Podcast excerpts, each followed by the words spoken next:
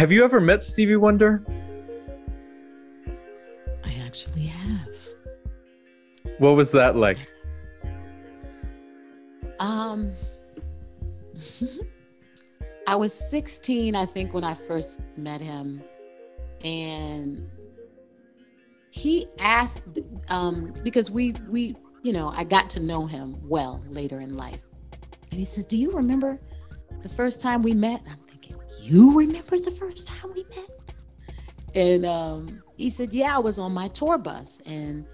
And the first thing he always asks you is, "What's your sign?" I mean, he is such. Oh, really? Okay. Uh huh. Yes. He's like, "Oh, Libra, Libra." Okay, you know. So he's telling me some things, and um, anyway, I was just so nervous, so so nervous, and um, so that I, um, that was the first time I met him. It was just a very brief encounter. He and Dad were friends, and uh, you know, Stevie, Dad being um, such a big part of the social justice, human rights, mm-hmm. civil rights. Stevie also, as we know, yes. was a very big part of that. So that's really how they connected, you know, as comrades in that way. And so, you know, they were, uh, oh, no, that's not true. The first time I met Stevie Wonder, I was probably eight, seven or eight. Okay. Okay, this is funny. and I told Stevie this story, and he was like, really?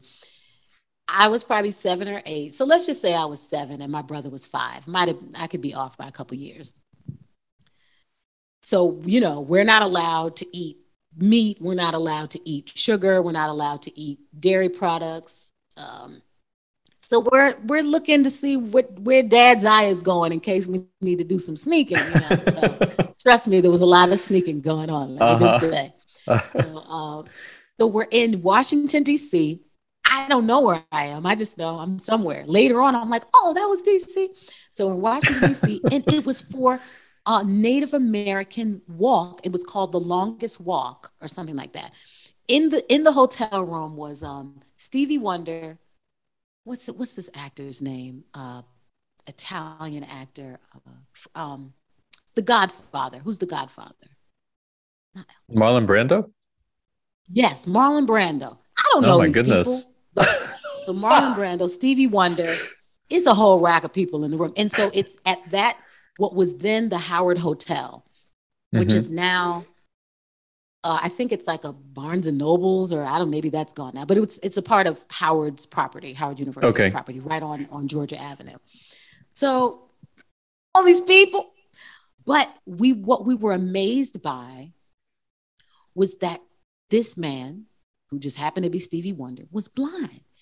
Now I had hmm. seen blind people before, but I had never seen them with their glasses off. And so oh. I'm looking at his eyes and I'm like, what me and my brother were, you know, kids just stare. We're like, whoa. And so then my dad, you know, they're all talking and about the movement, the Native American rights movement, and you know, just just having adult talk and and reasonings and me and my brother are looking at a bowl of candy in the middle of the table. so we're reasoning as well. just just eye contact. What you want to what you what you think you thinking what I'm thinking. So dad and the others leave the room and Stevie is still sitting. And it appears as though Stevie is looking directly at my brother and I. But uh-huh. we're thinking, he's blind though, right? we're thinking, what if it's a setup? What if it's a setup? What if he's not blind? What if dad is doing this to Steve? It's he all a charade. What we're gonna do.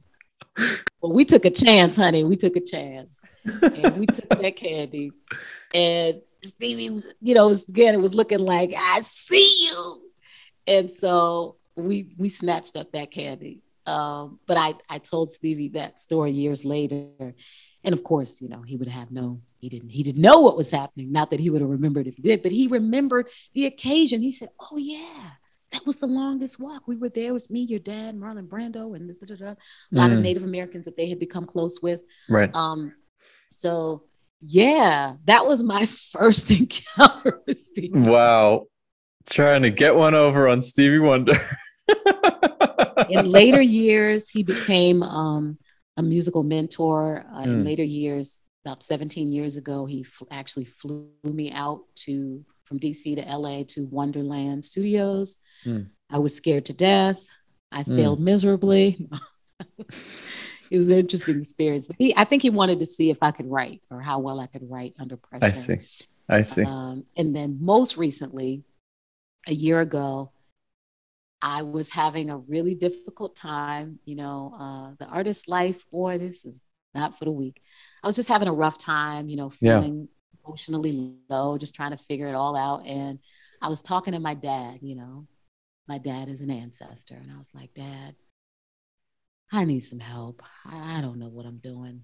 Um, and, you know, I prayed and I meditated and I just had a talk with dad. And I remember saying to him, Dad, I'm ready for my next level. I want you to show me that spiritual magic that you were working with, that next level, that next level. I'm ready. I'm ready.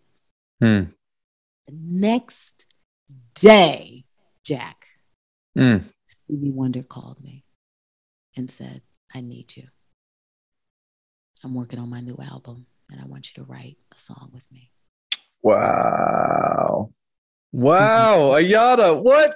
Excuse me, what? Excuse me, what? Get out of here. Serious? I was like, oh, I was well, like, okay. Hmm. Oh, that was yeah. I I very innocently asked the question, "Have you ever met Stevie Wonder?" I did not realize it was a setup for. Well, by the way, I last year wrote a song with Stevie Wonder. Wrote on his. By the album. way, I'm going to be on his next album. By the, song the credits, way. writing credits. Wow. That's incredible. That's incredible.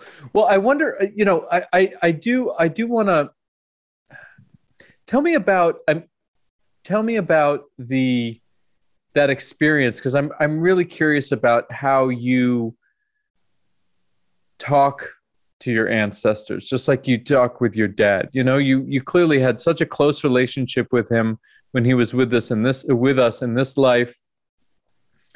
And you still have that relationship uh, it sounds like with him. And and and you know maybe there there are other ancestors also that you're calling on. So i'm i'm, I'm curious about how that how does that relationship work with uh, for you yes okay so i wish i could turn this camera around and show you um, i have i have uh, an altar mm. and on my altar i have several ancestors personal ancestors as well as ancestors that I have loved one way or another. Um, so, my father, there are pictures of my father on the altar. Um, there are pictures of um, my nephew, my niece, and then there are pictures of um, other elders. And, you know, we say ancestors and then we say grandcestors. So, you know, Malcolm X and mm. Betty Shabazz and um, you know Harriet Tubman and Sojourner Truth. So I have I have pictures of ancestors and grandcestors mm. on my altar, and along with that, I have you know plants and water. I like to keep water. We talked about you know mm-hmm. the, the, coolness, the, the, colors and water. So I, yes. um, I have um, I have sage and stones, crystals. Um, I have things that are very meaningful to me on that altar. And um, the altar is always there. And sometimes I engage the altar specifically. And so um, I light candles, I say a prayer. And usually, when I call on the ancestors, I begin with calling on Mother, Father, God. And so I'll say, you know, giving thanks to Mother, Father, God.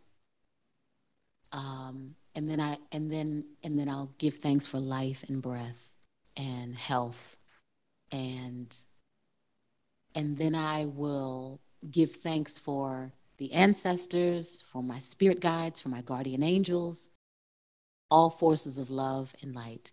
And then if I specifically want to engage my dad, I will go further and and speak to him directly.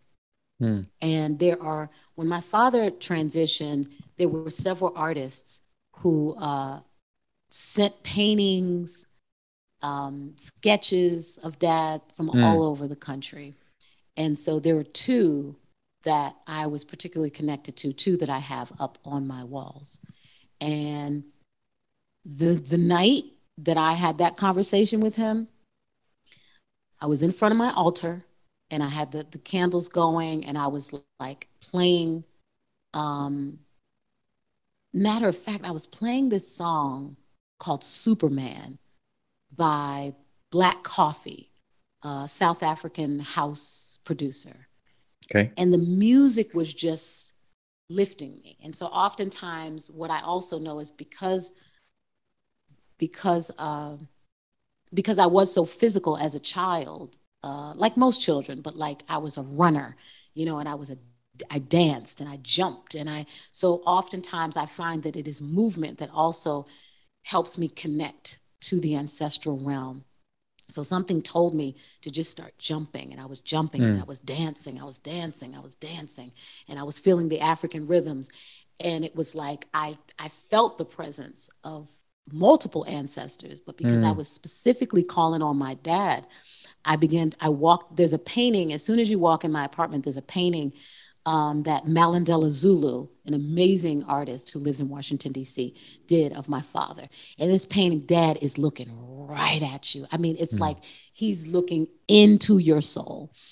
And so I remember as I was dancing, I moved away from the altar and I went to the, in front of this painting and I was just like, Daddy, I need you. I need mm. you to mm. show me. And I'm just looking at him and I'm just feeling his presence. I'm just feeling his presence so much. And it was almost like I just almost felt like him winking at me, like, just wait for it. I got you. you know? And Boy, like, wow. Yeah. Wow. That's that's beautiful.